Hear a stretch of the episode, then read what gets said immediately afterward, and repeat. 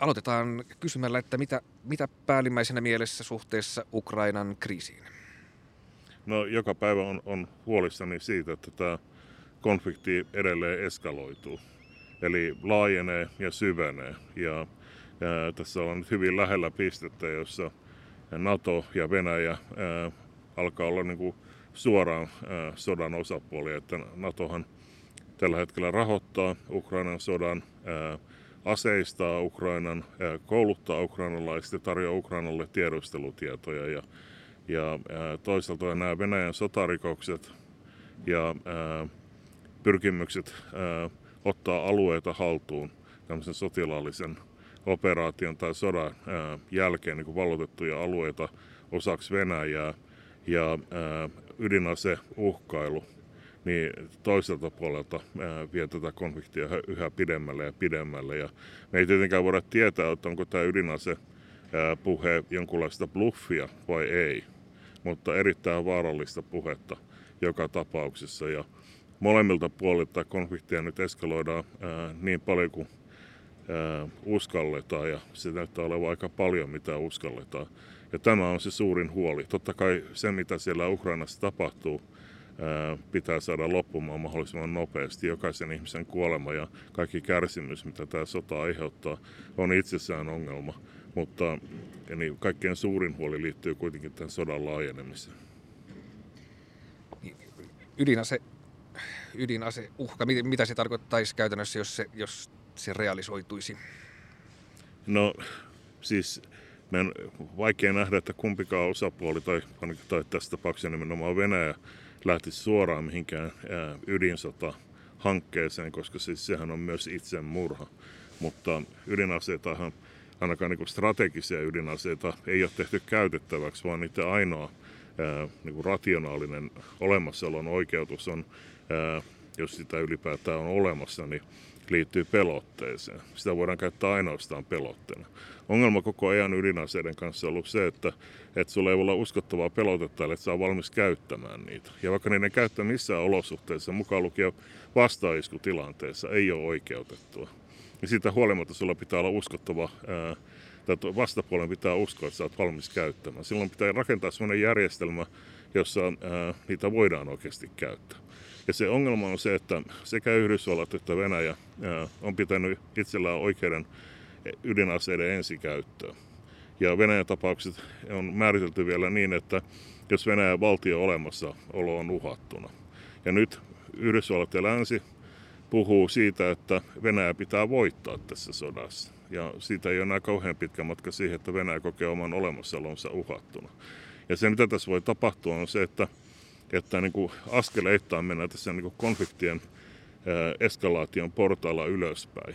Ja jossain vaiheessa tulee sellainen tilanne, jossa Venäjä saattaa käyttää taktisia ydinaseita päästäkseen ulos tilanteesta, jos se kokee olemassa selkä seinää vasten ja kärsimässä tappion tai, tai tilanteessa, jossa se, niin ne tulkinnat alkaa olla sitä luokkaa, että Venäjän olemassaolo on uhattuna taktisten ydinaseiden käyttöön vastataan ja sitten se eskaloituu nopeasti täysimittaiseksi ydinsodaksi. Tämä on niin se pahin skenaario, mikä on ja tämä on se suurin huoli, mikä mulla tästä asiasta on. Ei niin, että kukaan aikoisi niin voittaa ydinsotaa, koska sitä ei voi voittaa. Mutta se, että tässä voidaan ajautua sellaiseen tilanteeseen, jossa jompikumpi osapuoli, erityisesti tässä tapauksessa Venäjä, ryhtyy järjettämään eli käyttämään ydinaseita ensin rajallisessa mielessä, mutta niin kuin sanottu, niin se puolestaan sitten johtaa vastatoimenpiteisiin ja niin edelleen. Ehkä se näkymä on niin kauhistuttava, että sitä ei ole halunnut ajatellakaan, mutta niin omassa mielessään se niin kuin tällaisen, tällaisen kauhuskenaarion mahdollisuus on vielä näyttäytynyt tavallaan häviävän pienenä, mutta, mutta aivan häviävän pieni se mahdollisuus ei, ei, ei ole sun, sun mielessäsi, tai että että sellainen mahdollisuus on olemassa. Niin, mä en osaa sanoa mitään prosenttilukua, että kuinka suuri todennäköisyys, että siihen ajaudutaan. Kaksi kuukautta sitten se oli pienempi kuin se on nyt. Se kasvaa koko ajan, kun tämä konflikti eskaloituu. Ähm, minusta on järkevää tai perusteltua sanoa, että maailma on nyt lähempänä ydinsotaa kuin kertaakaan sitten Kuuban ohjuskriisin jälkeen. Mä pidän tätä todennäköisesti paljon pienempänä kuin Kuuban ohjuskriisi aikaa. Silloin Kennedyn hallinto sen jälkeen, kun se oli ratkennut se tilanne, arvioi, että ydinsodan todennäköisyys silloin oli 40 prosenttia. Tämä on alhaisempi, mutta en mä osaa sanoa mitään tarkkoja prosentteja, mutta kyllä nyt on se riski, on siis ää, odotusarvo kertaa ää, todennäköisyys ja, ja ydinsodan odotusarvo on niin kuin äärettömän negatiivinen, että se riskihän on ihan hirveä. Ja nyt vaikea päästä tästä ydinsodan uhkan mielikuvasta eroon, mutta kysynkin siis vielä, että, että sikäli mikäli niin tämä pahin mahdollinen tapahtuisi, niin mitäs me sitten tehdään? Tai joditablettien ostaminen ei varmasti riitä. No ei kyllä. Joditableteista ei ole paljon apua. Että joditabletit auttaa, jos vaikka on joku säteilyvuoto ja puhutaan pienistä määristä ja kysymys on niin kertymistä kilpirauhaseen. Mutta jos meillä on täysimittainen ydinsota, niin, niin paitsi se ää, niin suora räjähdysvoima, jos ei sen kohteeksi joudu, niin, niin sitten on tämä massiivinen säteilyongelma. Ja ää, jo ihan kohtuullisen pienikin ydinsota, jossa käytetään vaikka 50 sataa vähän isompaa ydinpommia, ne nykyisin ohjuksissa ja lentokoneissa olevat niin strategiset ydinohjukset on tyypillisesti yhden megatonnin luokkaa. Niin 50 sadan sellaisen räjäyttäminen tuottaa ydintalven maapallolle, joka johtaa miljardien ihmisten kuolemaan nälkään. Mitenkäs näin niin kansainvälisen politiikan tasolla tai ihmiskunnan tasolla voidaan, voidaan tota, parhaiten toimia niin kuin tämän mahdottomaksi tekemiseksi tai tämän ikään kuin kriisin deeskalisoimiseksi, että tähän, että tähän ei päädytä? Niin, no, sen takia minusta tässä tilanteessa niin ehdoton ää, prioriteetti on se, että pyritään purkamaan tämä konflikti, ei laajentamaan sitä. Ja mitään muuta järkevää keinoa purkaa se konflikti ei ole kuin astua neuvottelupöytään ja tehdä rauhansopimus. Se on niin kuin ainoa järkevä tapa edetä. Ja silloin pitää molempien osapuolien pystyä neuvottelemaan kaikista kysymyksistä, jotka ei ole niille ihan täysin elintärkeitä. Eli tehdä kompromisseja semmoistakin asioista, jotka tuntuu vaikealta. Ja tämä koskee esimerkiksi niitä asioita, mitkä oli pöydällä jo viime syksynä, Ukrainan liittoutumattomuutta ja Minskin toisen sopimuksen toimeenpanoa. Tässä voi olla muitakin asioita, kun tämä sota on kerran lähtenyt käyntiin, niin tässä on niin luotu valtava määrä lisää ongelmia, että ne, joista neuvotteleminen on hirveän vaikeaa. On kaikki nämä sotarikoskysymykset, kaikki se tuho ja kärsimys, mitä nyt on aiheutettu. Sitten se, että mitä niille alueille tapahtuu, mitkä Venäjä on nyt vallannut tämän sodan kuluessa. Että paljon helpompaa olisi ollut päästä rauhansopimukseen tai sopimukseen viime syksynä. Nyt ollaan tällaisessa tilanteessa ja se on paljon vaikeampaa. Siitä huolimatta me tiedetään kokemuksista, että kaikki sodat päättyy kuitenkin, ei kaikki sodat, mutta suurin osa so- sodista päättyy jonkunlaiseen rauhansopimukseen ennemmin tai myöhemmin. Ja mitä, mitä pikemmin tässä tapauksessa parempi. Me ollaan nyt jo ää, aika pitkällä niin semmoisella tiellä, mistä poispääsy on kyllä todella vaikeaa. Mitä pidemmälle tämän niin annetaan jatkoa, että jos ihan niin tietoisesti eskaloidaan tätä konfliktia eikä haluta neuvotella, niin tämä tulee vielä vaikeammaksi. Miten tämä kysymys deeskalaatiosta suhtautuu sun mielestä Suomen NATO-pyrkimyksiin? No, Suomen NATO-jäsenyys on tietenkin osa tätä eskalaatioprosessia, koska Venäjä on kokenut, että siellä on 90-luvulta asti pidetty ongelmana sitä, että NATO, kylmän sodan sotilasliitto, joka oli suunnattu Neuvostoliittoa vastaan, niin lähtee laajenemaan itää kohti ja Venäjän rajoille. Ja totta kai Suomen, erityisesti Suomen ja osin myös Ruotsin NATO-jäsenyys, niin, niin, niin kuin vaan on lisäprovokaatio tässä tilanteessa. Se on ihan selvä. Se on ymmärrettävää suomalaisten ja ruotsalaisten näkö, näkökulmasta, koska tämä Ukrainan sota on tietenkin pelästyttänyt kaikkia. Ja tämän konfliktin laajentuessa myös Venäjän johdon ja Putinin puheet on koventunut ja tullut imperialistisemmaksi ja se lisää ja lietsoo vielä lisää tätä pelkoa.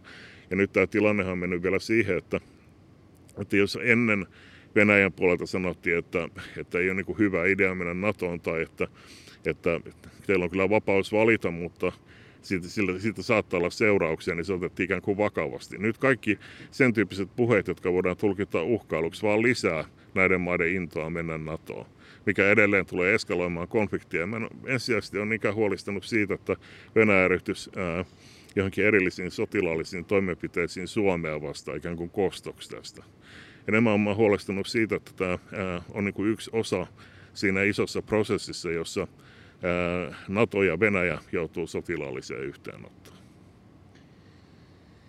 Niin, eli et, et pidä sitä positiivisena kehityskulkuna tätä todennäköistä Suomen tulevaa NATO-jäsenyyttä?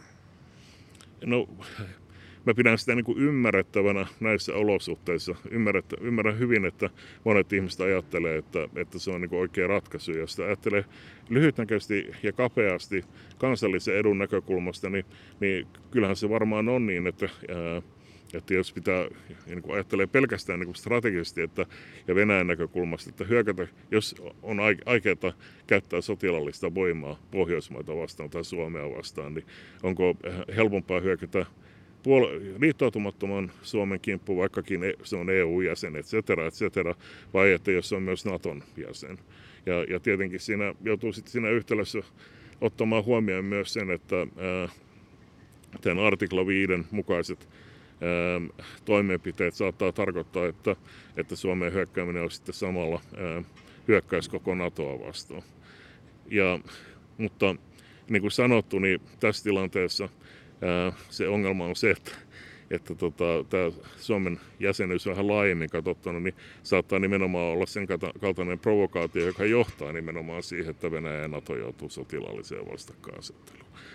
Ja tämä on niin kuin se ensisijainen uhka. Tietenkin tässä on myös lisäksi monia muita näkökohtia, että, että jos ajattelee asiaa laajemmin, niin, niin se niin kuin etyi perusta, joka oli siis alun perin Helsingin prosessi, jossa pyrittiin rakentamaan luottamusta ja purkamaan asevarustelua ja niin edelleen, niin, ää, jossa Suomella oli siis hyvin tärkeä ihan maailmanhistoriallinen rooli 70-luvulla ja vähän myöhemminkin. Niin, ää, Suomi niin kuin luopuu tästä kokonaan. Ja se, mikä niin kuin Suomeen on nyt tullut tämän ajattelun myötä, mikä niin kuin toista vielä, että se on jossain mielessä ymmärrettävää, mutta samaan aikaan se tarkoittaa sitä, että tämmöinen Pentagon-tyyppinen kylmä sotalogiikka ja peloteteoria on nyt hyväksytty Suomessa ulko- ja turvallisuuspolitiikan lähtökohdaksi. Se on kyllä aika huono askel niin kuin maailmanhistoriassa. Entä sitten uh, Ukrainan NATO-pyrkimykset, kuinka keskeisenä syynä näet niin ne uh, tässä Venäjän motiivien joukossa hyökätä Ukrainaan? No meillä ei mitään varmaa tietoa siitä, mitkä Venäjän motiivit oli. Ja koko se niin kuin hyökkäys, kun lähdettiin kohti Kiovaa ja, ja niin edelleen, niin ja, mä en ole nähnyt yhtään niin kuin varmaa tai uskottavaa tulkintaa siitä, että mihin sillä tarkkaan ottaen pyrittiin. Että, niin kuin jonkunlainen hallituksen vaihto tai jonkunlainen neuvotteluihin pakottamistrategia siinä varmaan oli takana, mutta niin kuin vaikea sanoa, mitä sillä tavoiteltiin. Tuolla nolla sotajoukolla koko Ukraina valtaaminen ei missään vaiheessa ollut mikään realistinen mahdollisuus kuitenkaan. Eikä ennekään usko, että Venäjä on siihen pyrkinyt. Mutta on aina mahdollista, että historia tulee paljastamaan, että Moskovassa on ollut joku suunnitelma A tai B tai C, joka poikkeaa siitä, mitä me nyt nähdään. Kaiken sen perusteella kuitenkin, mitä tiedän viimeisten vuosikymmenien kehityksestä ja näiden neuvottelujen kulusta 2014-2021 välillä, niin minusta vaikuttaa siltä, että, että on aika selvää, että jos Ukraina olisi tehty liittoutumattomaksi maaksi, että jotenkin taattu se liittoutumattomuus. Ja jos Minskin toinen sopimus olisi pantu toimeen, niin tämä sota olisi voitu välttää. Eli mutta Venäjällä varmasti on sitten muitakin tavoitteita ja aina kun konflikti laajenee, niin, niin helposti myös sitten ää, niin kuin viha ja riskinotto ja ää, niin kuin vastaaminen toisten toimenpiteisiin helposti johtaa siihen, että ne tavoitteet muuttuu. Ja tässä tapauksessa voi hyvinkin olla, että kun Venäjä on lähtenyt tälle tielle, ne on myös menettänyt merkittävän määrän paitsi kalustoa, niin myös merkittävän määrän venäläisiä sotilaita kenraaleista lähtien. Ja niin kuin varmasti sielläkin on vähän sellainen, että ei tähän niin kuin turhan takia ryhdytty, että kauheita kärsimystä on aiheutettu 20 000 ihmistä tai jotain jo kuollut Venäjän puolellakin.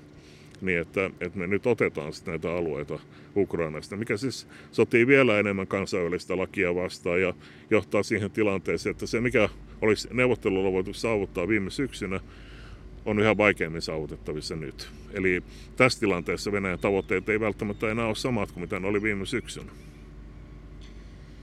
Entä Yhdysvallat? Miten kuvailisit Yhdysvaltojen roolia tässä Ukrainan kriisissä?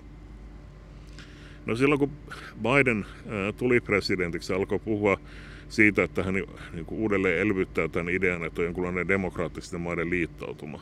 Ja olen itse aina pyrkinyt laajentamaan ja syventämään demokratiaa ja jossain mielessä Trumpin jälkeen kuulosti ihan positiiviselta avaukselta, mutta lähtökohtaisesti siinä oli kuitenkin se ongelma, että, että siinä oli niin sisäänrakennettu tämmöinen ähm, niin kuin amerikkalainen kylmän sodan tyyppinen liberalismi ja ristiretkeräläisyys, että siinä niin kuin luodaan liittoutuma, jonka sisällä Yhdysvallat on hegemonisessa asemassa, ja sitten on niiden ulkopuoliset maat, joita vastaan tämä liittoutuma asettuu.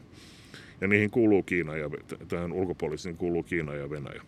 Ja äh, nyt kun tämä äh, tilanne on äitynyt näin pahaksi, ja viime syksynä ei siis haluttu neuvotella näistä keskeisistä kysymyksistä, Venäjä teki tämän uhkarohkean ja, ja vastuuttoman päätöksen hyökätä äh, Ukrainaa, niin äh, tuloksena on, on tilanne, jossa, jossa tota, äh, niin nämä tavoitteet äh, on muuttunut niin, että, että minusta näyttää, että Bidenin hallinto tällä hetkellä pyrkii ikään kuin käyttämään tilannetta hyväksi ja todella murtamaan Venäjän, ikään kuin katsoa, että se on nyt edustaa jonkunlaista pahaa voimaa suhteessa tähän demokratiatavoitteeseen ja Venäjän yhteiskunnallinen järjestelmä on muuttunut yhä autoritäärisemmäksi tämän, myötä, tämän sodan myötä vielä enemmän sellaiseksi. Niin että nyt Venäjä pitää saada polvilleen. Mutta se on juuri se, mitä Putinin hallinto on koko ajan väittänyt, että länsi pyrkii tekemään. Eli laittamaan Venäjän polvilleen, pitämään se alhaalla, alistamaan Venäjää. Ja pahimmassa tapauksessa jopa tuhoamaan Venäjää. Ja tässä niin kuin Bidenin hallinton äh, sinänsä hyvä demokratiapyrkimys käytännössä johtaa helposti siihen, että, että äh, Venäjällä aletaan nähdä tämä niin kuin eksistentiaalisena sotana. Ja me ollaan taas heti takaisin siinä kysymyksessä ydinaseista, koska Venäjän Putinin hallinnon pari-kolme vuotta sitten hyväksymä doktriini ydinaseiden ensikäytöstä viittaa nimenomaan siihen, että niitä voidaan käyttää tilanteessa, jossa Venäjän valtion olemassaolo on uhattuna.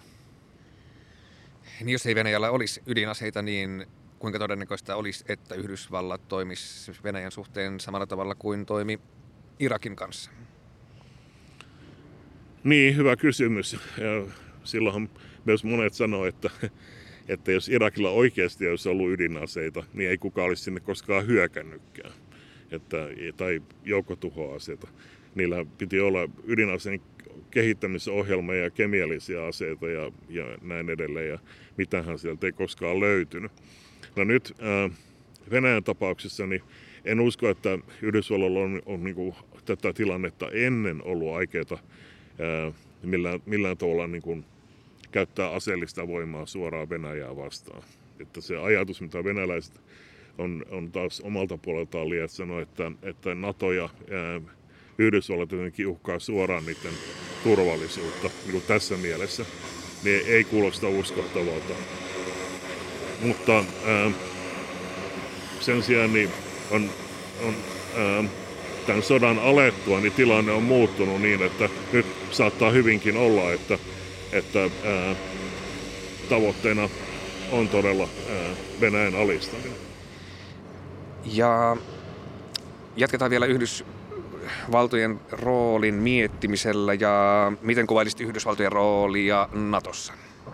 No Yhdysvallat on tietysti ollut Naton kantava voima ja johtava valtio koko ajan, että, ja siinä mielessä NATO on niin kuin osa ollut Yhdysvaltain hegemonista asemaa maailmanjärjestelmässä laajemminkin. Naton päätöksentekojärjestelmähän perustuu lähtökohtaisesti konsensukseen. Eli kaikki päätökset tehdään niin, että jokaisen valtion pitää periaatteessa suostua. Mutta käytännössä Yhdysvallat on dominoinut NATOa, koska suurin osa Naton sotilaallisista resursseista on amerikkalaisia. Yhdysvallat on ylivoimaisesti suurin jäsenmaa sekä bruttokansantuotteelta että väestöltä, ja sillä on ollut myös hallitseva ideologinen asema. Naton sisällä on usein käyty erilaisia kädenvääntöjä linjasta. Yksi tapa, millä pienet jäsenmaat on voinut ikään kuin antaa Yhdysvaltain johtaa NATOa ilman, että ne on itse lähtenyt siihen mukaan, on niin rakentavan pidättäytymisen menetelmä. Eli nämä jäsenmaat voi sanoa, että, että ne ei niin vastusta, mutta he ei lähde myöskään mukaan johonkin. Että, ja se on niin tarjonnut niille mahdollisuuden sanoa ei ilman, että ne kuitenkaan estää NATOa toimimasta Yhdysvaltain tahdon mukaan. Ja siellä on muitakin mekanismeja, jotka vaikuttaa siihen, että Yhdysvaltain tahto on johtavassa asemassa. Yhdysvallat ei ole vain yksi jäsenmaa muiden joukossa. Entä ulkopoliittinen instituutti? Siitä piti kysyä, koska se on yhtäkkiä hypännyt nytten valtavirta, valtavirta julkisuudessa, valtavirta medioista tosi keskeiseen asemaan. Hyvin suuri osa asiantuntijoista, joita joita haastatellaan suhteessa nyt Ukrainan kriisiin, ovat tästä instituutista. Miten kuvailisit ulkopoliittisen instituutin historiaa ja asemaa? No, ulko, mä oon itse ollut ulkopoliittisessa instituutissa töissä 90-luvulla, mutta silloin se oli vähän erilainen organisaatio.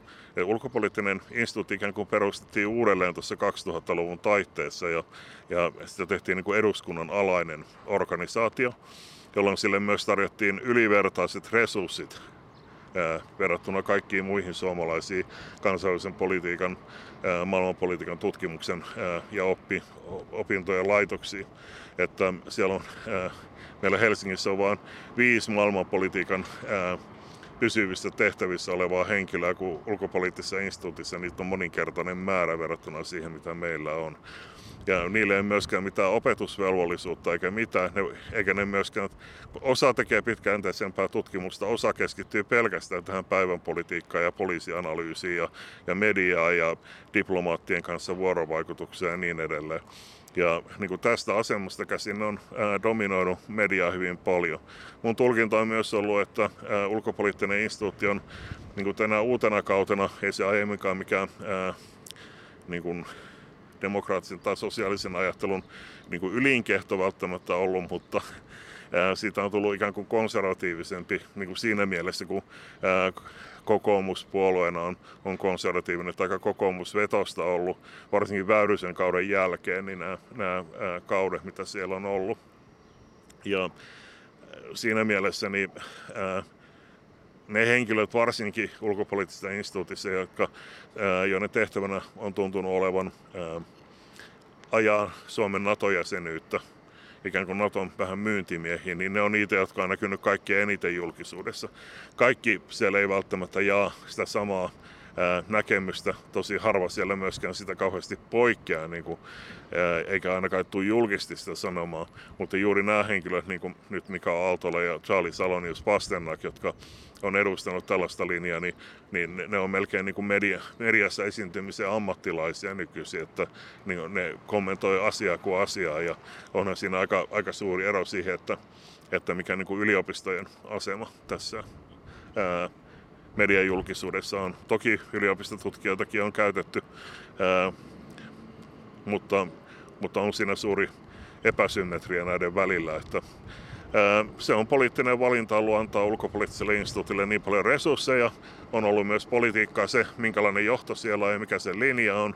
Ja on myös medialta valinta antaa niin paljon näkyvyyttä nimenomaan ulkopoliittiselle instituutille.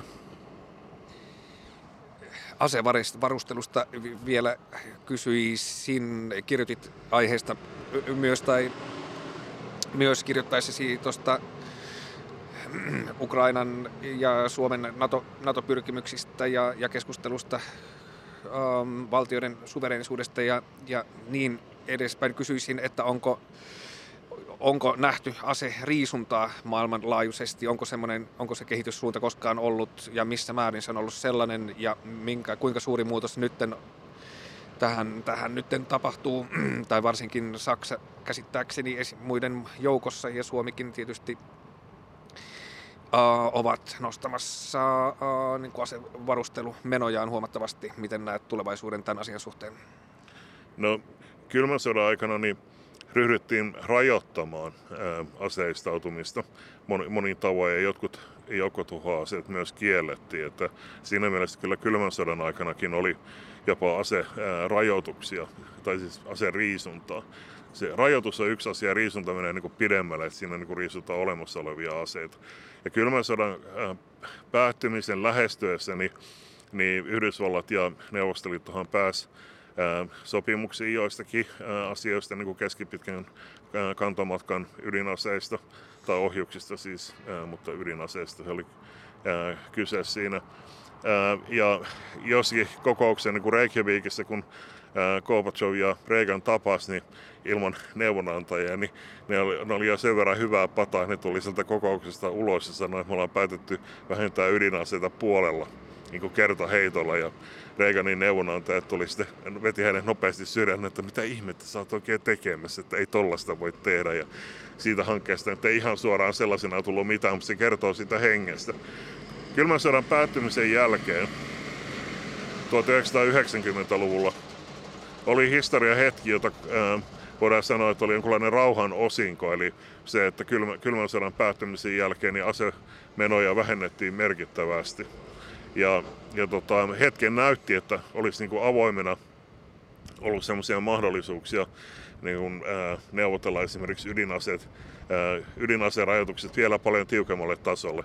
Niitähän nyt siis aktiivisessa valmiustilassa niin strategisia ydinohjuksia tai niiden kantolaiteita niin on kummallakin osapuolella Venäjällä ja Yhdysvalloilla 1800, kun pahimmassa vaiheessa kylmän sodan aikana Neuvostoliitolla oli 30 000 tai siis, no, vähän vaikea sanoa, miten ne mitataan, mutta siis, siis joka tapauksessa moninkertainen määrä verrattuna siihen, mitä tällä hetkellä on. On niitä paljon vähemmän tällä hetkellä kuin mitä, mitä silloin oli.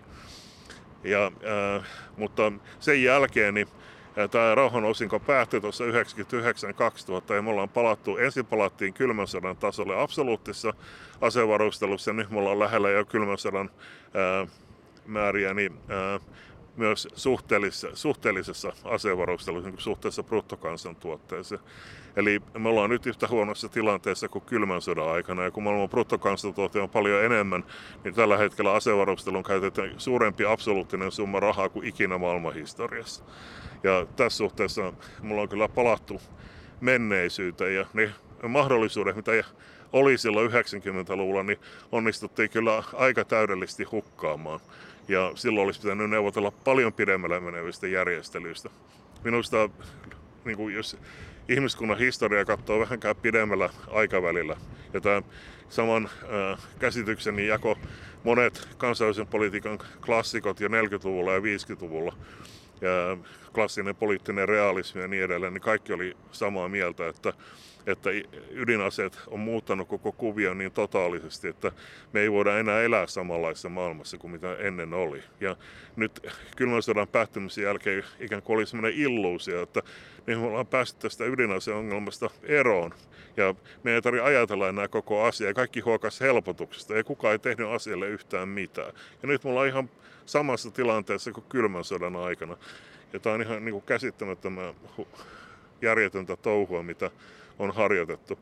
Tämä, minusta tämä ydinaseongelman ratkaisu vaatii aika perustavia rakenteellisia muutoksia koko maailmanjärjestelmän luonteessa.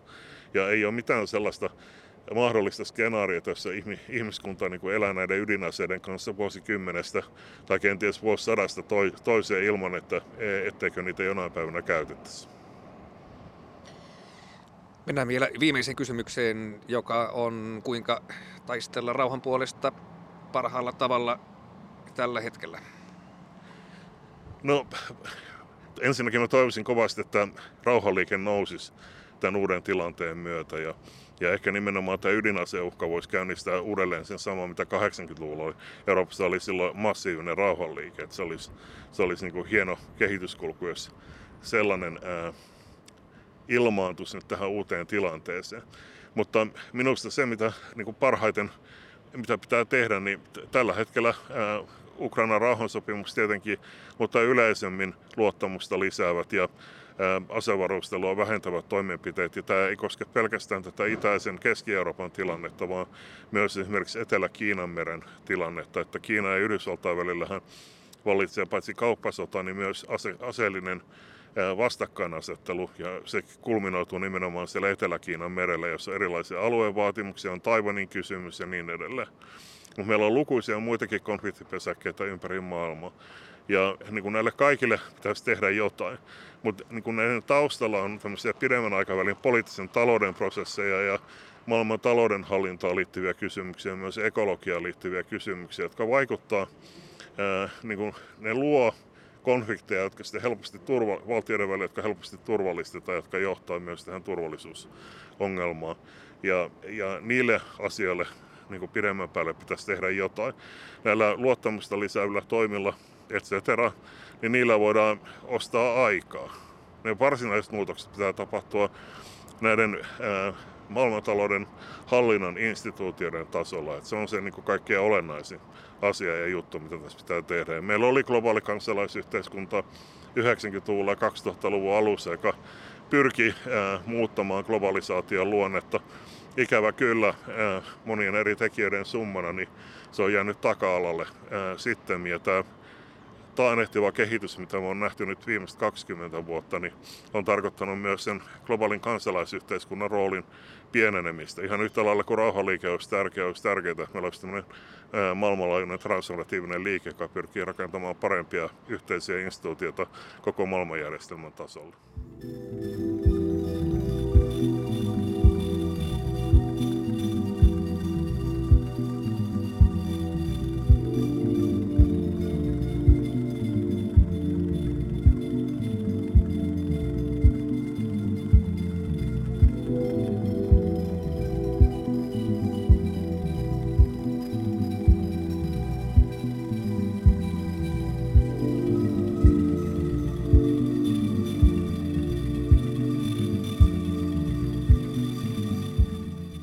Mitä päällimmäisenä mielessä suhteessa Ukrainan kriisiin? No kyllä tämä sodan jatkuminen ja pitkittyminen on se suuri huoli, koska se hyvin helposti johtaa tästä vielä suurempaan eskaloitumiseen. Ja, ja me ollaan hyvin lähellä tässä nyt sitä tilannetta, että, että tässä siirrytään vielä kovempiin sotatoimiin ja, ja käyttämään vielä vahvempaa aseistusta, joka, joka päässä, tien päässä on tietenkin sitten se, että jota kaikki varovat ja josta ei kauhean paljon haluta tietenkään edes puhua, mutta että kysymys on myöskin siitä, että toisella puolella hyökkäjänä on ydinasevalta Venäjä, jolla on myöskin niitä aina välillä esiin nousevia taktisia ydinohjuksia ja ydinaseita, jotka on tarkoitettu taistelutilanteessa käytettäväksi. Niin, haastattelin eilen Heikki Patomäkeä ja siinä haastattelussa tuli esille kanssa, tai Patomäki mainitsi, että hänen käsityksensä mukaan ehkä ei koskaan ydinsodan vaara ole ollut näin suuri kuin tällä hetkellä. Ja se tosiaan kyllä sydänala kylmäsi, eikä, eikä siitä ole sillä lailla julkisuudessa välttämättä kovasti puhuttu, ehkä juuri siitä johtuen, että, että aihe on niin, niin kauhistuttava. Mutta siis sun näkökulmasta, niin, niin, tai näet, näet asian jotakuinkin samalla tavalla? Kyllä se on reaalinen seikka. Siis me emme, meillä ei ole varaa tyyri, tuurittautua siihen käsitykseen, että ydinsota olisi mahdoton tai ydinaseiden käyttö olisi mahdoton. Venäjä pelaa nyt ja Putin pelaa niin kovaa peliä ja kysymys on Putinin omasta arvovallasta ja asemasta tällä hetkellä. Hän on paljon itseänsä ja oman asemansa likoon tämän sodan ää, aloittamisen kanssa ja, ja niiden tulosten saavuttamisessa, jotka he voisivat tulkita ää, voitoksi tai sodan päämäärien ää, saavuttamiseksi. Et, et, kun se toinen vaihtoehto on, on tietenkin se, että, että jos Venäjä tulkitaan – häviävän tämän sodan, niin se muodostaa Venäjälle heidän logiikkansa mukaan sen, juuri sen eksistentiaalisen uhan, jota varten heillä ydinaseet on. Ja he ovat hyvin avoimesti sanoneet, että he ovat valmiit käyttämään ydinasetta, jos Venäjää uhataan sotilaisesti eksistentiaalisesti. Ja mikä muu voi olla suurempi eksistentiaalinen uhka kuin se nyt äh, muun muassa Yhdysvaltojen asettama tavoite siitä, että Venäjä äh, häviäisi tämän sodan. Että tämä vietäisi niin pitkälle. Että tästä puuttuu tietty palanen nyt tästä, jos ajatellaan ulospääsyä tästä sodan tilanteesta, niin tästä puuttuu yksi tietty palanen ja me joudutaan väistämättä ottamaan huomioon se, että, että ne ydinaseet on olemassa siellä ja, ja, ja Venäjä ei ole tähänkään asti toiminut sen niin sanotun länsimaisen vallitsevan logiikan mukaisesti. Mehän emme uskoneet, että Venäjä hyökkää, jos pannaan tarpeeksi suuret poliittiset ja taloudelliset sanktiot. Ja sanktioiden uhka heitä kohtaan. Me emme siis uskoneet sitä, että venäläiset voisivat ihan oikeasti ajatella, että tässä on eksistentiaalinen sotilaallinen uhka, kuva tulevaisuudessa joka, joka Ukrainan ja länsi, lännen ja Ukrainan mahdollisen NATO-jäsenyyden myötä muodostuisi Venäjää kohtaan. Ja, ja tämä on ilmeisesti se logiikka, jonka mukaan he ovat nyt, nyt sitten tehneet nämä traagiset päätökset. Niin, onko siitä, niin tuskin on helppo mitään todennäköisyyksiä sanoa, mutta kauhistuttavaa, riittävän kauhistuttavaa on, että se, että se mahdollisuus yhtäkkiä on taas maailman näyttämöllä.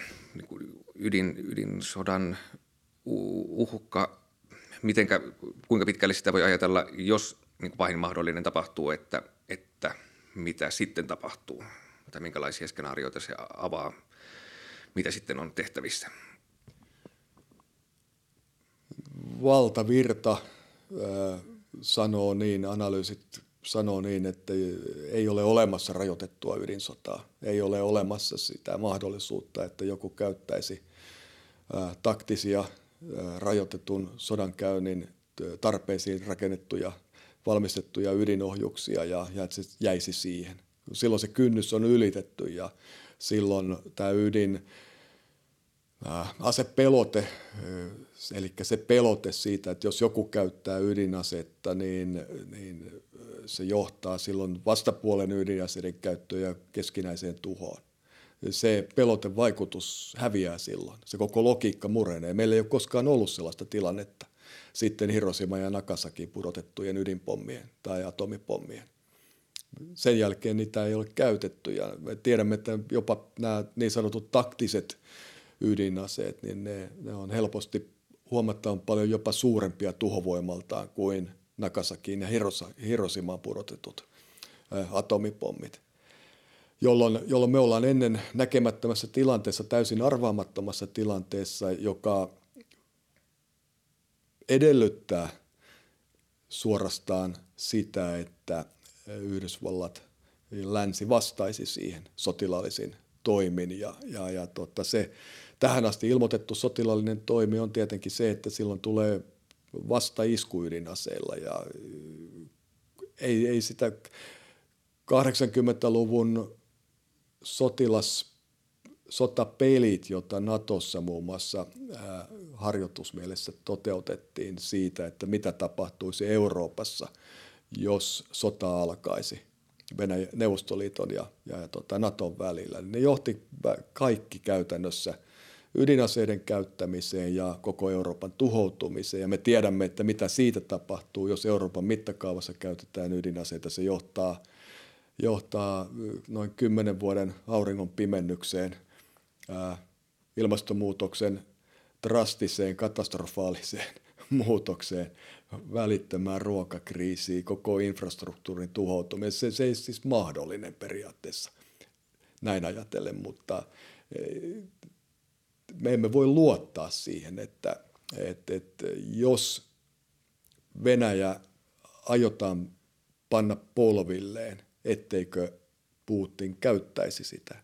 Ja sillä he tietysti myöskin pelaavat niin karsealta kuin se on, että, he ovat nostaneet tämän ydinaseen käytön mahdollisuuden sen vuoksi juuri esiin, että se muodostaa pidäkkeen myöskin lännelle, lännen tarjoamalle sotilaalliselle tuelle Ukrainaa. Entä mitkä poliittiset toimet nostaa tämän, tämän katastrofin mahdollisuutta ja, ja mitkä laskee? No kyllä tässä pitäisi keskittyä kaikesta huolimatta niihin nyt karjutuneisiin, mutta tota, elvytettäviin neuvotteluihin tulitauon aikaansaamisesta ja, ja tota, ratkaisujen löytämiseksi tälle, tälle kriisille. Tällä tiellä niin ainakaan tässä asetelmassa niin sotilaallisen ratkaisu ei ehkä ole se kaikkein ö, oletettavin ratkaisumalli kuitenkaan. Että, että tämä, jos näin jatkuu, niin, niin lopputulos on todennäköisesti sodan pitkittyminen, kulutustaistelu, joka muodostuu tietenkin Ukrainalle äärettömän tuhoisaksi, koska sitä käydään Ukrainan maaperällä. Venäjä tuhoaa niiden infrastruktuuria myöskin Länsi-Ukrainassa, siellä missä Keski-Ukrainassa, missä taisteluja ei käydä, siis sähkö, voimalaitoksia, sähkölinjoja, rautateitä ja, ja tuotantolaitoksia. Ja, ja tota, tällä tiellä niin koko Itä-Ukraina tuhotaan suurin piirtein maan tasalle. Ja, ja, ja tota, totta kai se inhimillinen kärsimys, kuolleet, haavoittuneet ja pahoinpidellyt, raiskatut, kaikki se, niin se tuottaa, tuottaa karsea lopputuloksen. Ja, ja eikä Venäjänkään voimavarat tietysti ikuisesti tätä kestää. Et, et to, toki heillä on suuret vanhat asevarastot ja heillä on sotateollisuus käynnissä ja he pystyvät tuottamaan pommeja ja ohjuksia. Ja, mutta et jossakin vaiheessa sopimussotilaidenkin määrä sitten alkaa huveta niin, että sitten siinä seuraava askel väistämättä jossain vaiheessa, ellei tämä tilanne jäädy ja rintamalinjat jäädy, niin tulee olemaan sitten liikekannalle panoja ja reserviläisten kutsuminen aseisiin ja sen rasitukset ja seuraukset tietysti koko venäläiselle yhteiskunnalle on myöskin sitten arvaamattomat. Se on ihan selvä asia, että se aiheuttaisi myöskin laajaa tyytymättömyyttä Venäjän sisällä, mutta se ei takas vallanvaihdosta. Se on se, mikä, minkä varaan ei missään tapauksessa voida laskea myöskään. Et, et voi olla, että se johtaa Venäjän kohti entistä enemmän sotilasdiktatuurin kaltaista tilannetta tai jopa suorastaan diktatuurin, ihan oikean avoimen diktatuurin perustamista. Kovin kaukana he eivät nytkään siitä ole. Niin kuinka hahmotat Venäjän lähimenneisyyden viime vuosikymmenet ja, ja ehkä siinä horisontissa, miten hahmotat syyt, jotka on johtaneet tähän, tähän vallitsevaan kriisiin? No siihen on varmaan monta syytä. Yksi semmoinen välitön, välitön syy on, on se, että tai jo, seuraus, joka, jota tämä sota Ukrainassa nyt on, niin se se on selkeästi jo johtuu siitä, että me epäonnistuttiin raskaalla tavalla Euroopan turvallisuusarkkitehtuurin rakentamisessa sen jälkeen, kun kylmä sota päättyi ja Neuvostoliitto hajosi. Ilman sitähän me ei oltaisi tässä. Jos me oltaisiin onnistuttu rakentamaan kestävä Euroopan turvallisuusarkkitehtuuri, niin tätä sotaa ei käytäisi. No siihen on taas monta syytä sitten ja – ja tota, kyllä mä näen, että yksi semmoinen perussyy on ollut se, että me tehtiin virheellinen arvio siitä, että mitä Venäjä tulee se olemaan Neuvostoliiton hajoamisen jälkeen. Me oletettiin, että Venäjä tulisi, ensi, ensimmäinen virhe oli se, että me kuviteltiin, että Venäjästä tulisi kuten Länsi-Euroopasta. Se muutos tapahtuisi nopeasti ja, ja se, että sinne pystytetään – yksityisomistus ja markkinatalous tuottaisi väistämättä demokratian ja parlamentaarisen demokratian ja demokraattisen yhteiskunnan ja niistä tulisi meidän kaltaisia. No mitä me saatiin tilalle? Me saatiin sen sijaan rosvokapitalismi ja olikarkit ja, ja, ja, tota, ja Sinovikkien ja olikarkkien hallitsema 90-luku, jossa miehet kuoli 55 vuoden iässä. Ja sen jälkeen siitä kriisistä, katastrofista syntyi sitten Putin, eli järje, kaipuu järjestykseen ja, ja tilanteen ikään kuin til, Venäjän vaka, vakauttamiseen ja, ja järjestyksen, jonkunlaisen järjestyksen lakien ylläpitämiseen. Ja, ja tota, yhteiskunta, jossa valitsi latinalaisen Amerikan maiden kaltainen tai ehkä jopa suurempi eriarvoisuus, sosiaalinen ja taloudellinen eriarvoisuus, jossa ei ollut demokraattisia perinteitä eikä rakenteita eikä toimijoita ja jossa valtaa käytti hyvin suppea elitti ryhmittymä, johon kansa puolestaan ei luottanut, niin tuotti tällaisen autoritäärisen, jo perustuslainkin mukaan presidenttijohtoisen hallinnon, joka, jota ruvettiin käyttämään sitten autoritäärisesti Putinin johdolla, kun sinne tuli terve presidentti, joka otti sen vallan, joka presidentille kuuluu. Perustuslakihan muodostettiin Paris Jeltsinin aikana 90-luvun alussa ja ja sitten valtataistelun logiikka ja tämä pitkä perinne ja, ja, ja tota, se johti sitten kun oijotaan monia seikkoja, niin tota, tapahtumia, niin se johti vähitellen siihen, että se valtataistelu tuotti yhä e, valla, vallan pitäjien taholta, johti heidät käyttämään yhä kovempia otteita oppositiota vastaan, jota myöskin siihen liittyi turvallisuuspoliittiset huolet. Totta kai Venäjällä pelättiin sitä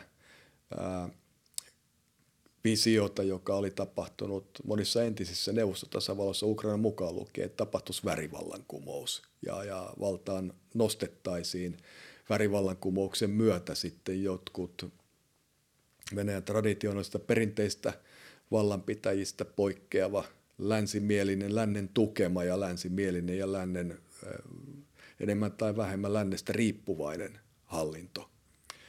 Ja, ja tässä suhteessa tässä käytiin tietysti myöskin osittain, osittain tällaista sekä sisäistä e, että sitten lännen ja Venäjän traditionaalisten, traditionaalisten valtapiirien välistä kamppailua.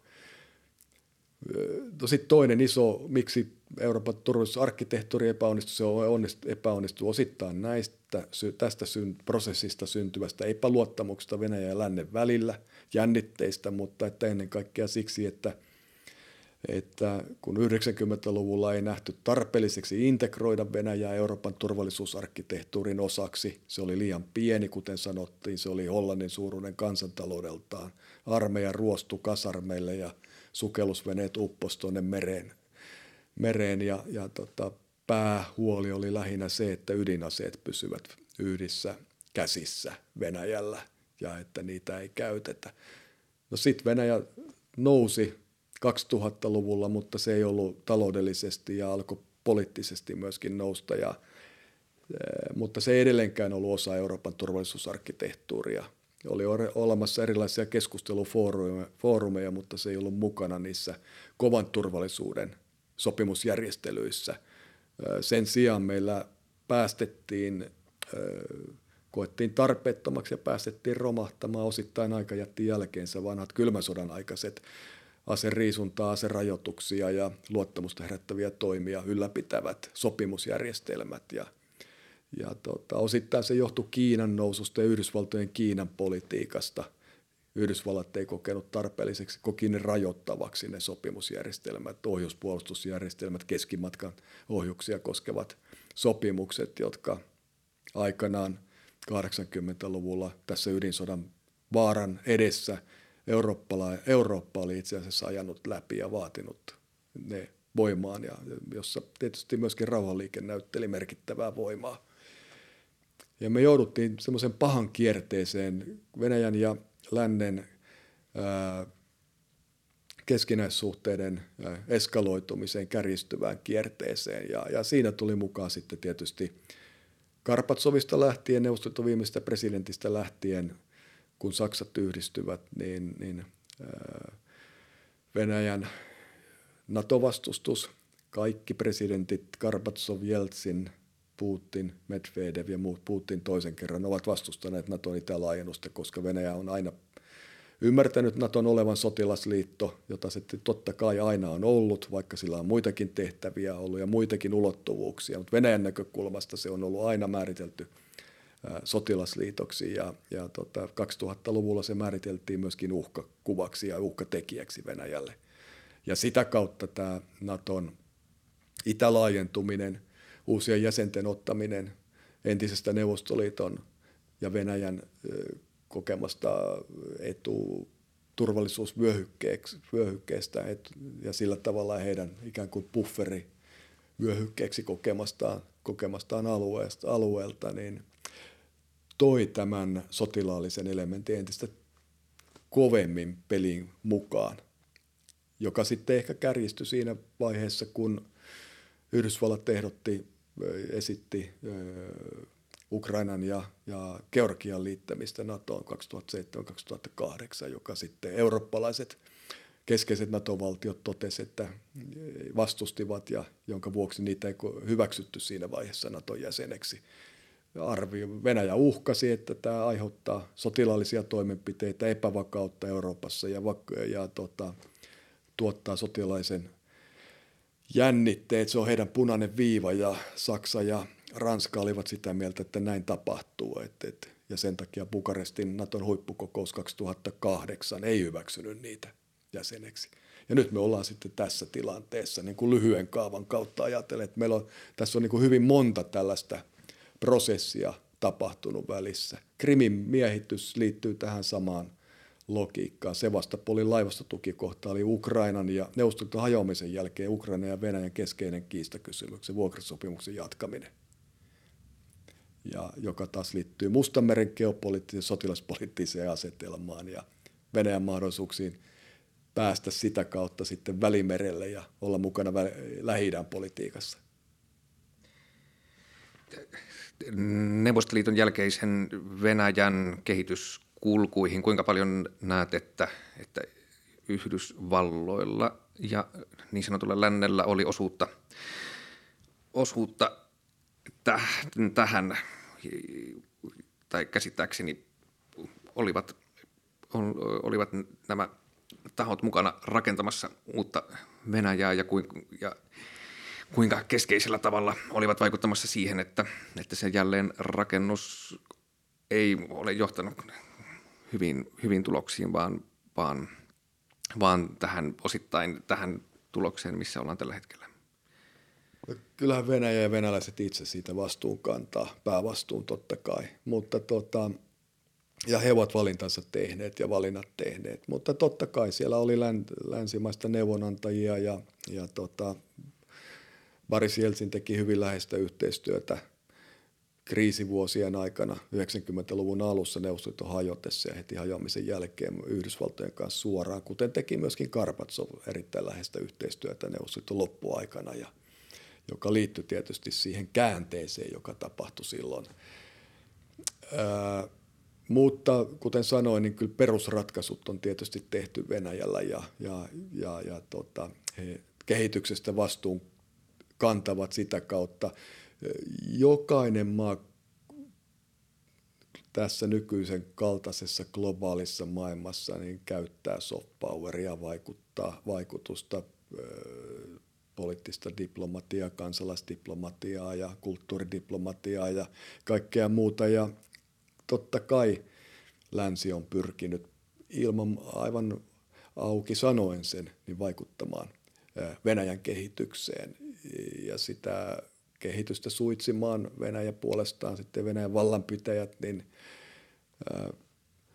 loivat esimerkiksi tämän niin kuuluisan agenttilain, jolla pyrittiin katkaisemaan mahdollisuus, että länsi tukisi taloudellisesti itsellensä mieluisia oppositiovoimia taas sitten Putinin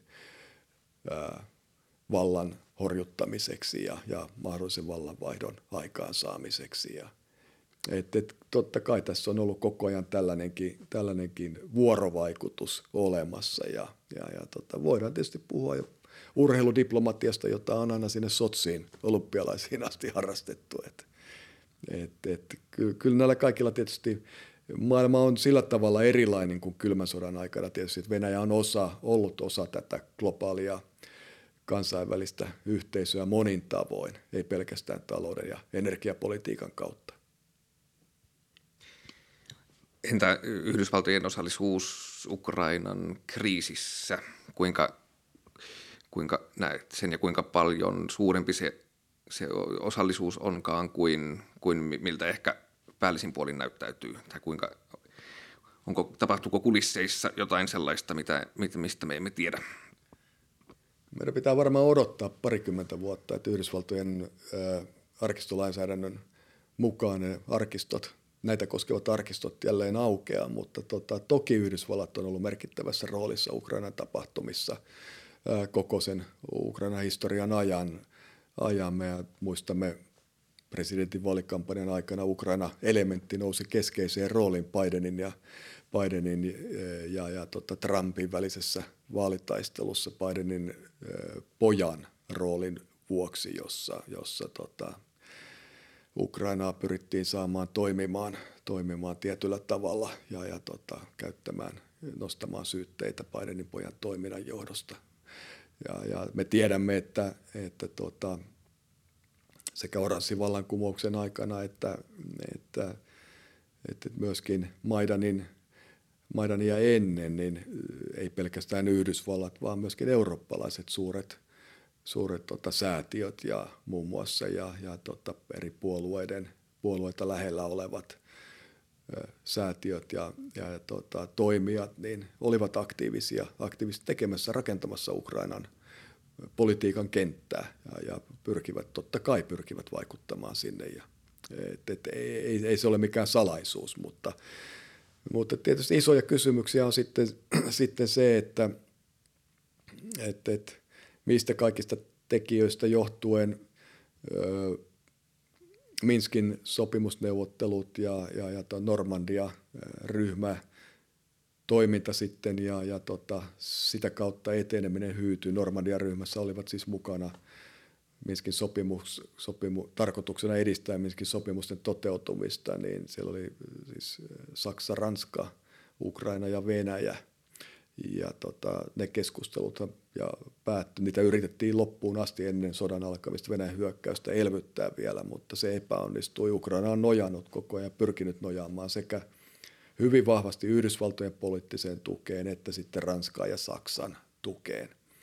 Ja kyllä, kyllä ne kolme maata tässä niin kuin Ukrainan osalta ovat pyrkineet vaikuttamaan ja vaikuttaneet tapahtumien kulkuun ja Ukrainan omiin päätöksiin, mutta emme tietenkään voi aliarvioida sitä Ukrainan omaa sisäpoliittista kehitystä ja prosessia ja niitä poliittisia voimia, jotka siellä ovat vaikuttaneet vaikuttaneet, että ei, ei niin voi ajatella, että Ukraina olisi ollut jonkun ulkopuolisen tahdon tai politiikan toteuttaja pelkästään, mutta että e, kyllä näissä ratkaisuissa ilman muuta ennen sodan syttymistä siinä poliittisessa kehityksessä niin vaikuttavat ulkoiset voimat Venäjän hyökkäjän lisäksi olleet tietysti Ranska ja Saksa, jotka yrittivät aivan viime hetkeen asti välttää sodan alkamisen ja kävivät sekä Moskovassa että Kiovassa, mutta tota, eivät saaneet sitä viimeistä palasta paikalleen ja, ja neuvotteluja enää käyntiin Normandia-ryhmässä ja, ja tota, Minskin sopimusten pohjalta etenemiseksi. Yhdysvallat ei sanonut tähän tässä vaiheessa – julkisesti mitään, ei antanut tukeansa ei, eikä myöskään vastustanut. Että, et, et, kiinnostava tietää, mitä, mikä heidän viestinsä, mahdollinen viestinsä nyt tässä on ollut, mutta nyt tietysti sotilaallisesti Yhdysvallat on tietenkin tässä vaiheessa oli silloin merkittävä tukija ja, ja siihen Ukraina on pyrkinyt koko Krimin miehityksen jälkeen ja ennen sitäkin no ennen, e, jossain määrin sitten aikaisempien hallintojen aikana panostamaan, mutta erityisesti nyt Ukraina Krimin miehityksen jälkeen Yhdysvaltojen sotilaisen tuen saamiseen itsellensä ja sitten NATOon liittymiseen. Tämä, on ollut se heidän turvallisuuspolitiikkansa niin kuin se päälinja. Ja, ja tässä mielessä tietysti Yhdysvallat on yksi päätoimijoista tässä. Entä kuinka keskeisenä motiivina Venäjälle näet Ukrainan NATO-pyrkimykset suhteessa tähän, tähän vallitsevaan kriisiin ja um, pitäisikö suomalaisten olla huolissaan Suomen NATO-pyrkimyksistä niin kuin tässä kuvassa? Ukrainan NATO-pyrkimykset on ilman muuta ollut yksi päätekijä tässä. Ei pelkästään NATO-pyrkimykset, vaan se sotilaallinen, tiivistynyt sotilaallinen yhteistyö jo, mikä on tapahtunut pitkin, se, pitkin sitä, niitä vuosia, vuosia Krimin miehittämisen ja Venäjän liittämisen jälkeen. Et, et kyllä tässä me ollaan ajateltu koko ajan lännessä, että, että tota niin, tämmöinen liberaali maailmanjärjestys ja, ja, ja, ja tota sen logiikan mukainen talousyhteistyön muodostama keskinäisriippuvuus, että se olisi niin vahva ja sellainen päälogiikka, jolla tämä maailma pyörii. Ja että, että, että tämä tuottaisi myöskin Venäjälle niin suuren esteen käynnistää sotatoimia, että, että nämä sotilaallisen turvallisuuden kysymykset liittyen sekä NATOon että, että sotila, Ukrainan sotilaisen yhteistyön tiivistämiseen länsimaiden kanssa, ennen kaikkea Yhdysvallat ja Britannia ja ehkä jossain määrin myöskin Ranskan kanssa, että ne ei olisi niin merkittäviä ja, ja tota, tai niitä ei ainakaan haluttu, haluttu ottaa pöydälle sitä sillä tavalla. Ja, et, et, mutta Venäjä ei ajatellut näin. Venäjälle ne on ollut se eksistentiaalinen uhka ja, ja tota, se on se niiden logiikka, jolla ne nyt on toiminut. Me, ja tätähän edelsi se, että, että, että 2000-luvun alussa, muistaakseni 2001, Venäjä kävi keskustelut, voisiko se liittyä NATOon, voisiko NATOsta tulla se oikea eurooppalaisen kaikkia käsittävä ää, turvallisuusarkkitehtuurin perusta. No ei tietenkään Venäjää silloin oltu kiinnostuneita ottamaan NATOon monestakaan syystä johtuen. Medvedev ehdotti 2000, muistaakseni 2009, sitten 2000 lopussa, että tämmöisen sitä itse asiassa hyvin samantapaisen ehdotuksen teki, mitä presidentti Niinistö teki nyt juuri ennen sodan alkamista vieraillessaan Moskovassa, Moskovassa tapaamassa Putinia, viimeinen keskustelu, tämmöinen tapaaminen, niin Eli tämmöisen eurooppalaisen sotilaista turvallisuus, turvallisuus tilannetta käsittelevän konferenssin aikaansaamiseksi. Medvedev ehdotti tätä Etyj 2. Silloin ajateltiin 2000-luvun lopussa, niin reaktio oli se, että Venäjä on liian pieni toimija, että, että ei tarvita. Että meillä on jo euroatlanttinen NATOn varaan perustuva turvallisuusarkkitehtuuri. Ja, ja tota, on olemassa NATO-Venäjän neuvosto, jossa sitten Venäjä voi käydä Naton kanssa keskusteluja, vaikka siellä nyt mistään ei päätetäkään varsinaisesti, niin se riittää. Ja, ja tota, sitten tämä Niinistön ajatus tästä Helsingin hengen elvyttämisestä ja lie, sitä kautta liennyttämisestä ja, ja, ja tota, tämmöisen konferenssin rakentamisen, valmistelun perspektiivin avaamisesta ratkaisemaan näitä nyt jo ilmiselvästi kipeiksi tulehtuneeksi tulleita sotilaisen turvallisuuden ja turvallisuuspolitiikan kysymyksiä, niin se oli liian myöhäistä. Et, et, noin Venäjällä tässä logiikassa. Ja, ja tota, kun Venäjä ilmiselvästi nyt ajattelee, se on toiminut hyvin johdonmukaisesti tässä. Se on sanonut, että tämä on koko ajan, joka me ollaan kiistetty, että NATO olisi heille turvallisuusuhka. Ja, ja tota, mä nyt olen erittäin huolissani juuri siitä johtuen, että, että jo, kun ne ilmiselvästi ne on näin paljon valmiit ää, uhraamaan meidän näkökulmasta tekemään näin suuren kardinaalivirheen omasta näkökulmastaan, en tiedä toistaiseksi, niin olivat valmiit riskeeraamaan niin paljon hyökkäämällä Ukrainaan. Niin totta, mä pelkään, että ne on valmiit riskeeraamaan vielä tästä eteenpäin ja silloin tähän kuvaan tulee, kun puhutaan tästä eksistentiaalisesta – Venäjän kokemasta uhkasta niin, ja, ja tota, heidän ää, turvallisuudesta. Että, että se, kun se viime käden keino on se ydinaseet. Että, että, että, että, ne, että, että se tuottaa meille nyt kyllä kuumottavan tilanteen, jossa me ollaan erittäin vaarallisella polulla.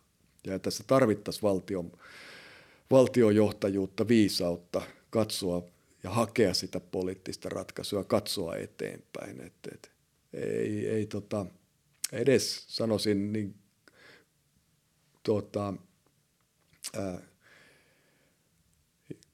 Euroopan ja, ja ihmiskunnankin tulevaisuutta ajatellen, niin, niin meidän pitää, tämä on se perspektiivi, jota vasten meidän pitäisi sitä poliittista ratkaisua hakea ja, ja siinä nyt sitten joudutaan väistämättä tekemään poliittisia kompromisseja myöskin.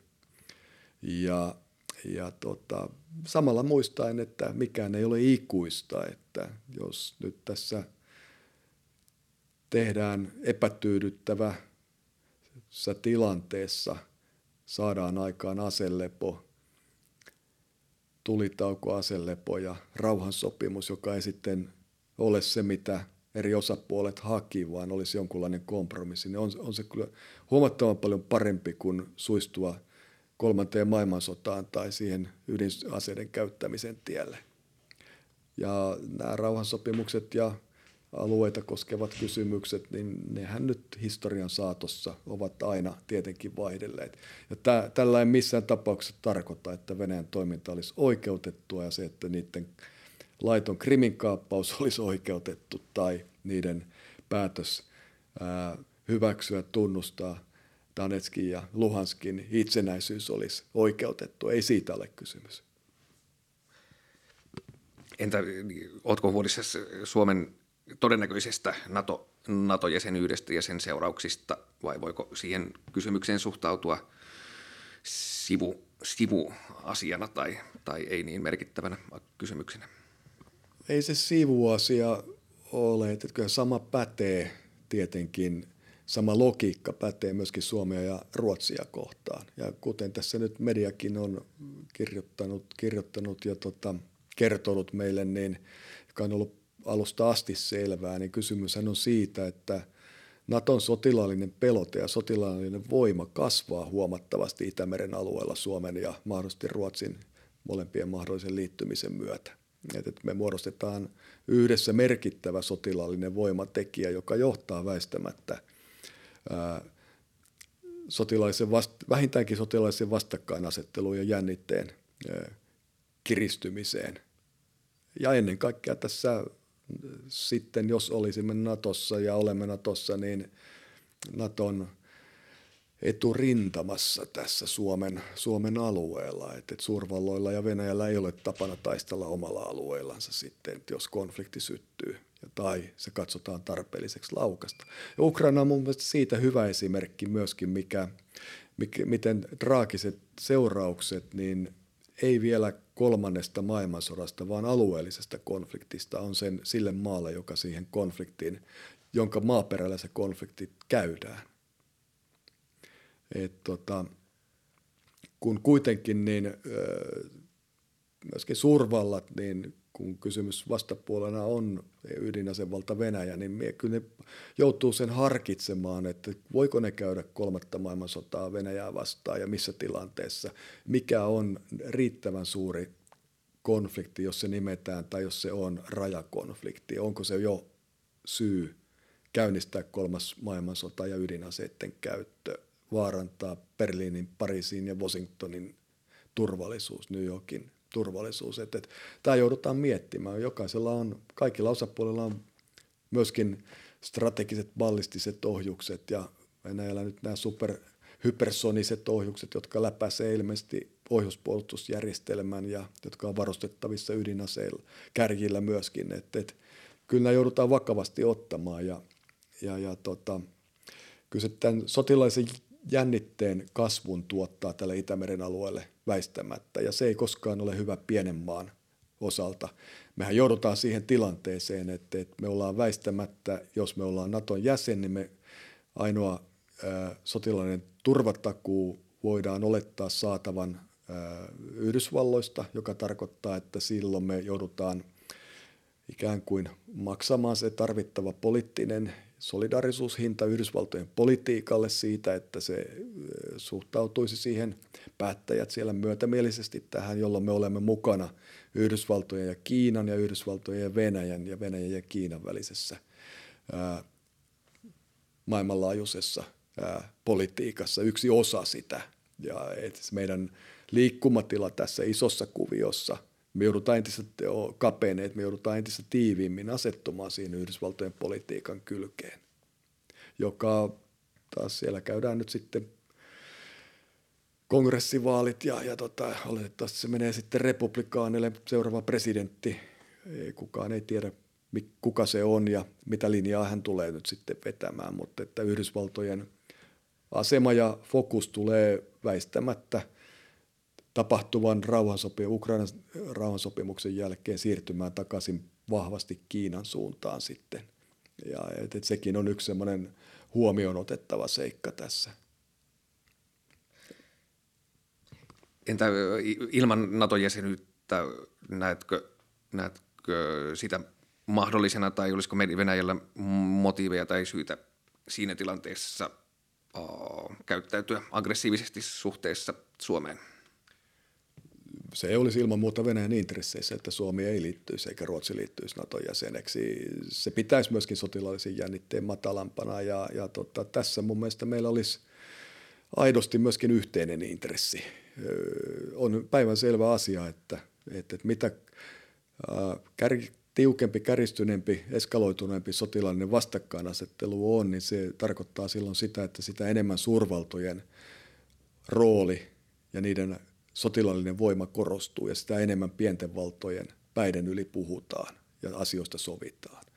Et, et, tässä mielessä niin kyllä mun mielestä se itse olen edelleenkin sitä mieltä, että Suomen ja Ruotsin sot, yhteis, sotilaallinenkin puolustusyhteistyön tiivistäminen ja, ja se kaikki, mitä me nyt tässä ollaan investoitu meidän uuteen kalustoon, ei pelkästään hävittäjiä, uuteen ilmatorjuntajärjestelmään, laivastoja ja niin edespäin, niin yhdessä tämän kahdenvälisen yhteistyön kanssa, niin se tuottaisi aivan riittävän, riittävän tuota, sotilaallisen kynnyksen Venäjälle edes ajatella hyökkäystä tänne. Varsinkin kun Venäjä ei toisin kuin Ukrainassa, niin siihen ei Venäjälle ole saatavissa sellaista hyötyä Suomen vallottamisesta tai Suomen osien vallottamisesta. Ei meillä ole Venäjän laivastotukikohtaa Suomen alueella. Niin onko tässä vaarassa käydä niin, että yhden aggressiivisen väkivaltaisen uh, suurvallan toimien tähden me juostaan vielä aggressiivisemman ja vielä väkivaltaisemman suurvallan syliin?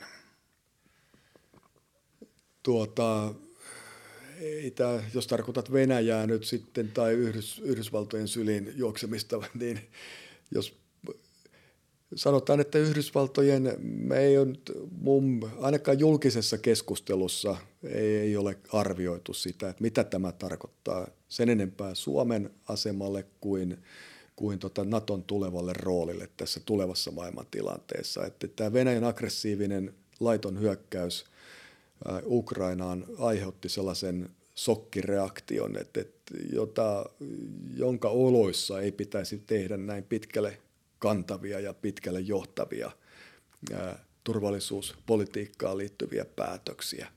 Et, et se, että et, et me ei ole nyt ihan loppuun asti arvioitu, että mihin suuntaan Yhdysvaltojen politiikka, intressit ja, ja tota sen käyttäytyminen tulee. Myöskään sisäpolitiikka, sehän on melkoisessa sisäpoliittisessa kriisissä, jopa Yhdysvaltojen demokraattinen järjestelmä. Että, että mi, mihin se voi johtaa ja mitä se tarkoittaa meille. Ja, ja tota, kuinka sivurooli ja marginaalinen tekijä me tietenkin Yhdysvalloille myöskin tässä ollaan nyt sitten isossa kuvassa, koska Kiina on se niiden pääkohde. Ja, ja se, mitä me nyt sitten saadaan aikaan, niin me saadaan aikaan tilanne, tai mihin me nyt sitten asettaudutaan, on se, että me asettaudutaan keskelle Yhdysvaltojen aika rajussa muutoksessa olevaa sisäpolitiikkaa ja ulkopolitiikkaa tietyllä tapaa, joka, joka tulee jatkumaan ja se tulee päätymään johonkin, jota me emme vielä tunne emmekä tiedä.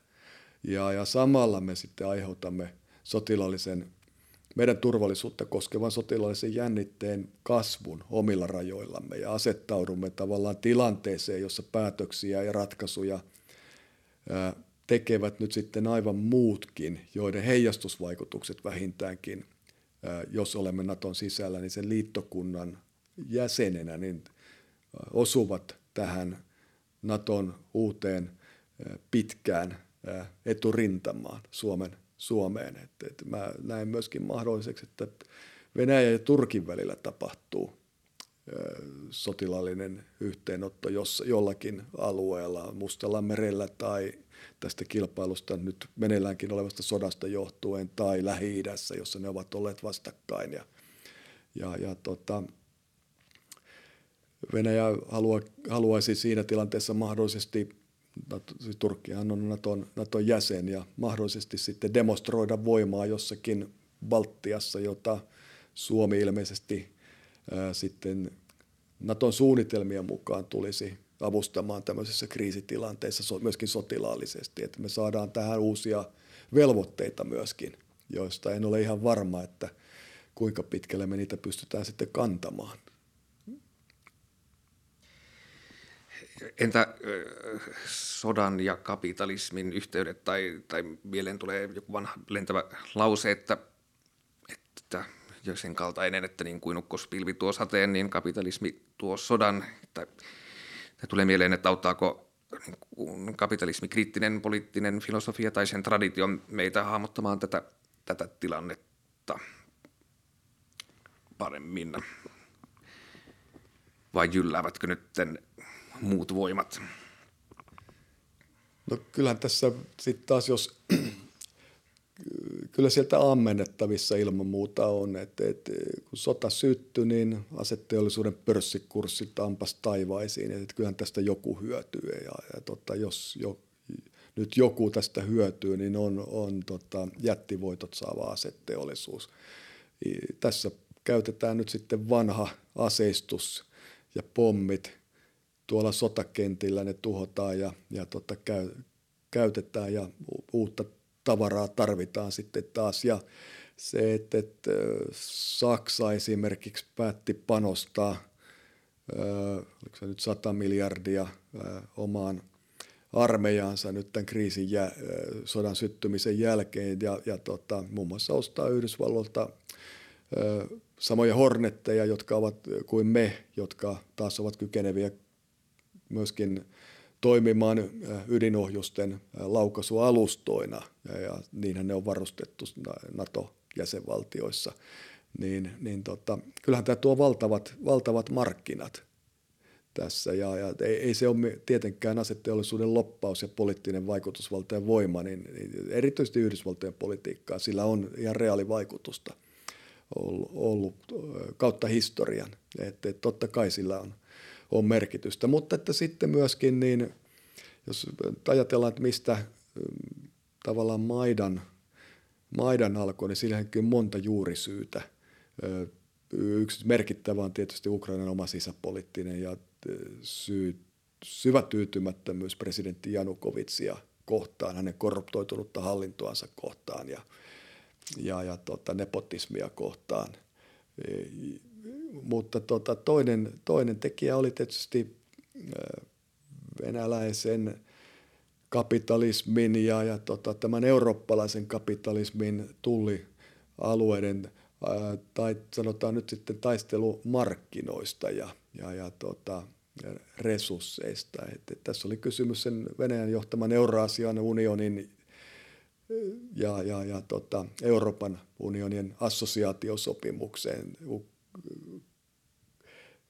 yhteen törmäyksestä Ukrainan osalta, jossa, jossa käytiin, Janukovic kuvitteli pelaa, peluttavansa Euroopan unionia ja Venäjää vastakkain ja hakevansa sitten parasta tarjousta siitä, että kumpaan, kumpaan Ukraina liittyisi. Ja, ja tämä, tämä sitten tietysti yhdistyi siihen Janukovitsin, Maidanissa Janukovitsin vastaisuuteen ja Euroopan unionin ää, puolesta – mieltä osoittamiseen Janukovitsia vastaan, eli eurooppalaisen valinnan puolesta, joka oli ukrainalaisille korruption vastaisuutta ja, ja tota, oikeudenmukaisempaa politiikkaa, rehellistä politiikkaa, kaikki kannatettavia oikeita asioita, jossa tietysti Venäjällä ei ole mitään tarjottavaa, mutta että, mutta että näin etupiiriajattelussa ja, ja sitten tässä tällaisessa niin kuin, ja sitä kautta näiden vaikutuspiirien rakentamisen kautta ajatellen, niin totta kai tässä oli kysymys markkinoista. Ja, ja, ja tota, silloin firmojen, myöskin tietysti firmojen toimintaedellytyksistä, pelisäännöistä, jossa ratkaistiin se, että kuka suljetaan ulos ja kuka, kenelle, on, kenelle markkinat sitten, laajemmat markkinat avautuu. Ja, ja kyllä tässä mielessä niin tämä myöskin kapitalismikriittisyyden ja, ja myöskin globalisaatiokriittisyyden traditiolla, niin totta kai sillä on erittäin ö, hyviä, hyviä näkökantoja yrittää ymmärtää tätä kehitystä.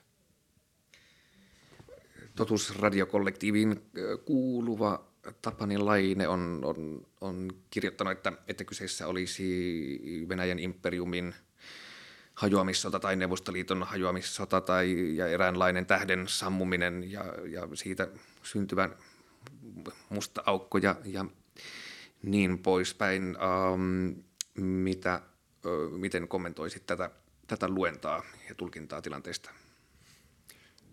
Kyllä mä olen siitä täysin samaa mieltä, että tämä on osa pitkää Neuvostoliiton hajoamisprosessia.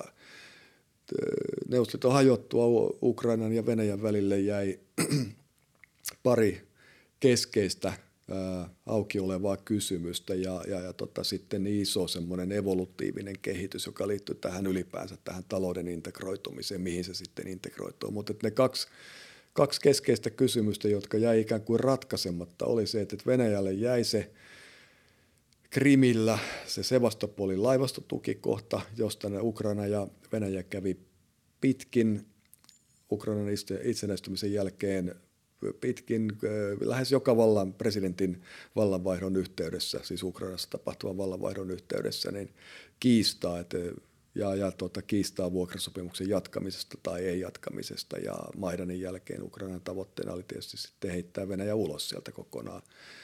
Ei pelkästään olla uusi, uusimatta sitä vuokrasopimusta, vaan, he, vaan tota, lakkauttaa se. Että tämä oli yksi semmoinen keskeinen. Ja sitten toinen keskeinen oli oli tota, ta, niin kuin ylipäänsä talouteen liittyen, niin, mutta että mm, myöskin sitten konkreettisesti tämän Ukrainan läpikulkevaan kaasuputkeen ja, ja siinä kauttakulkumaksut ja Ukrainan maksama hinta, kaasun hinta Venäjälle. Ukrainahan sai pitkän aikaa sitä niin sanottuun veljeshintaan, maailmanmarkkinahintoja alhaisemmalla hinna, hinnalla pitkän aikaa.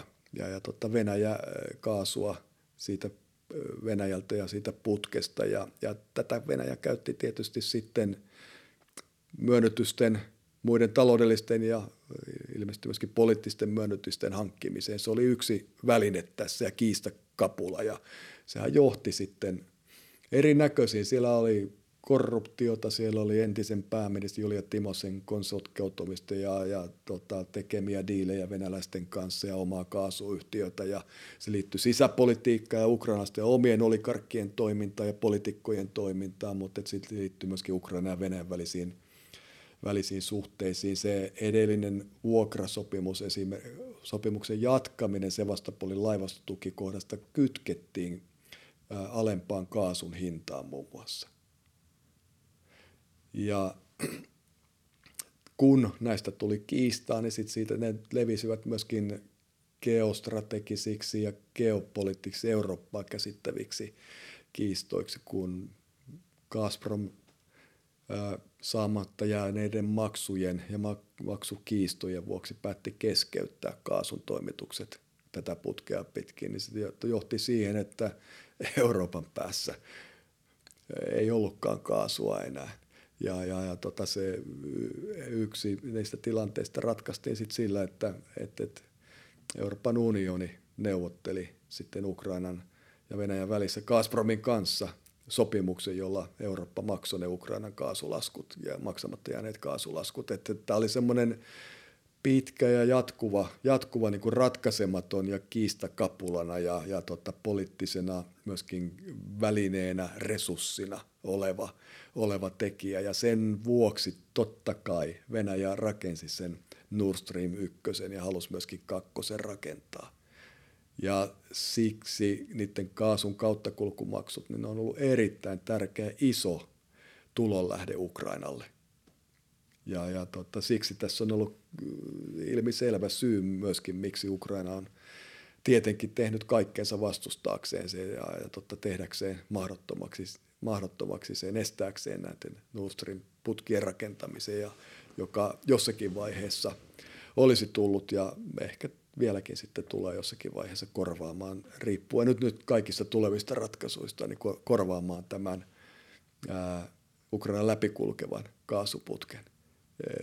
Pelkonahan oli, että, että tota Venäjä vähitellen vähentää kaasun vientiä, kun se sitä kautta ja silloin maksamiensa kautta kulkumaksuja Ukrainalle, kun se korvaa sitä kaasun vientiä Saksan kautta ja, ja, ja tota, silloin sillä ei ole myöskään intressiä suorittaa siellä korjausteita ja uudistaa sitä ylipäänsä sitä infrastruktuuria, joka merkitsee ja olisi merkinnyt vähemmän tuloa sitten Ukrainalle. Et siinä oli se molemminpuolinen keskinäisriippuvuus, joka, jonka tota, sitten loppujen lopuksi vähenemistä myöskin Ukraina pelkäsi ja varoi.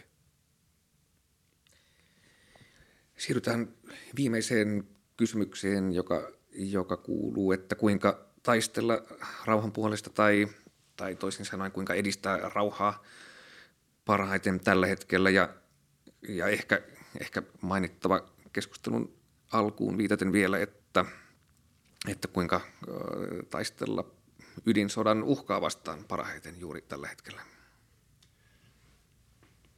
No ihan yksinkertainen niin kuin lähtökohta tähän on tietenkin se, että sotilaalliseen pelotteeseen perustuva vakaus ja turvallisuus, niin se on hetkellistä ja jatkuvaa epävakautta tuottavaa. Ihan pelkästään siitä johtuen, että aseteknologiaa kehittää kaikki. Se tuottaa jollekin aina jonkunlaisen ja jonkun aikaa kestävän yliotteen ja, ja sitten osapuolten väliset maakohtaiset ja liittoumien väliset voimasuhteet vaihtelee ja resurssi kapasiteetti vaihtelee, että se, että se pelotte, pelotteeseen perustuva, sotilaalliseen pelotteeseen perustuva vakaus ja turvallisuus, niin se on sillä tavalla harhaa, että se johtaa pahimoillaan siihen samanlaiseen asevarustelukierteeseen, resurssien hukkaamiseen, tilanteeseen, joka meillä oli kylmän sodan aikana, joka vie meitä kohti sitä ydin, ydin joko vahingossa tai sitten jonkun eskalaation seurauksena syttyvää ydinsotaa. Et, et se on, se, on niinku se merkittävä syy, miksi tämä ei voi olla se tie. Ja, ja silloin meille ei jää muuta vaihtoehtoa kuin poliittiset ratkaisut, sopimusvaraiset ratkaisut. Ja, ja niitä taas ei synny, ellei kaikki osapuolet ole siinä mukana, jotka me vaikuttavat siihen meidän yhteiseen turvallisuuteen. Ja silloin Venäjän eristämisen näkökulma on käytännössä mahdoton tässä pidemmän perspektiivin visiossa siitä turvallisuuden rauhan tuottamisesta ja ydinsodan estämis, syttymisen estämisessä.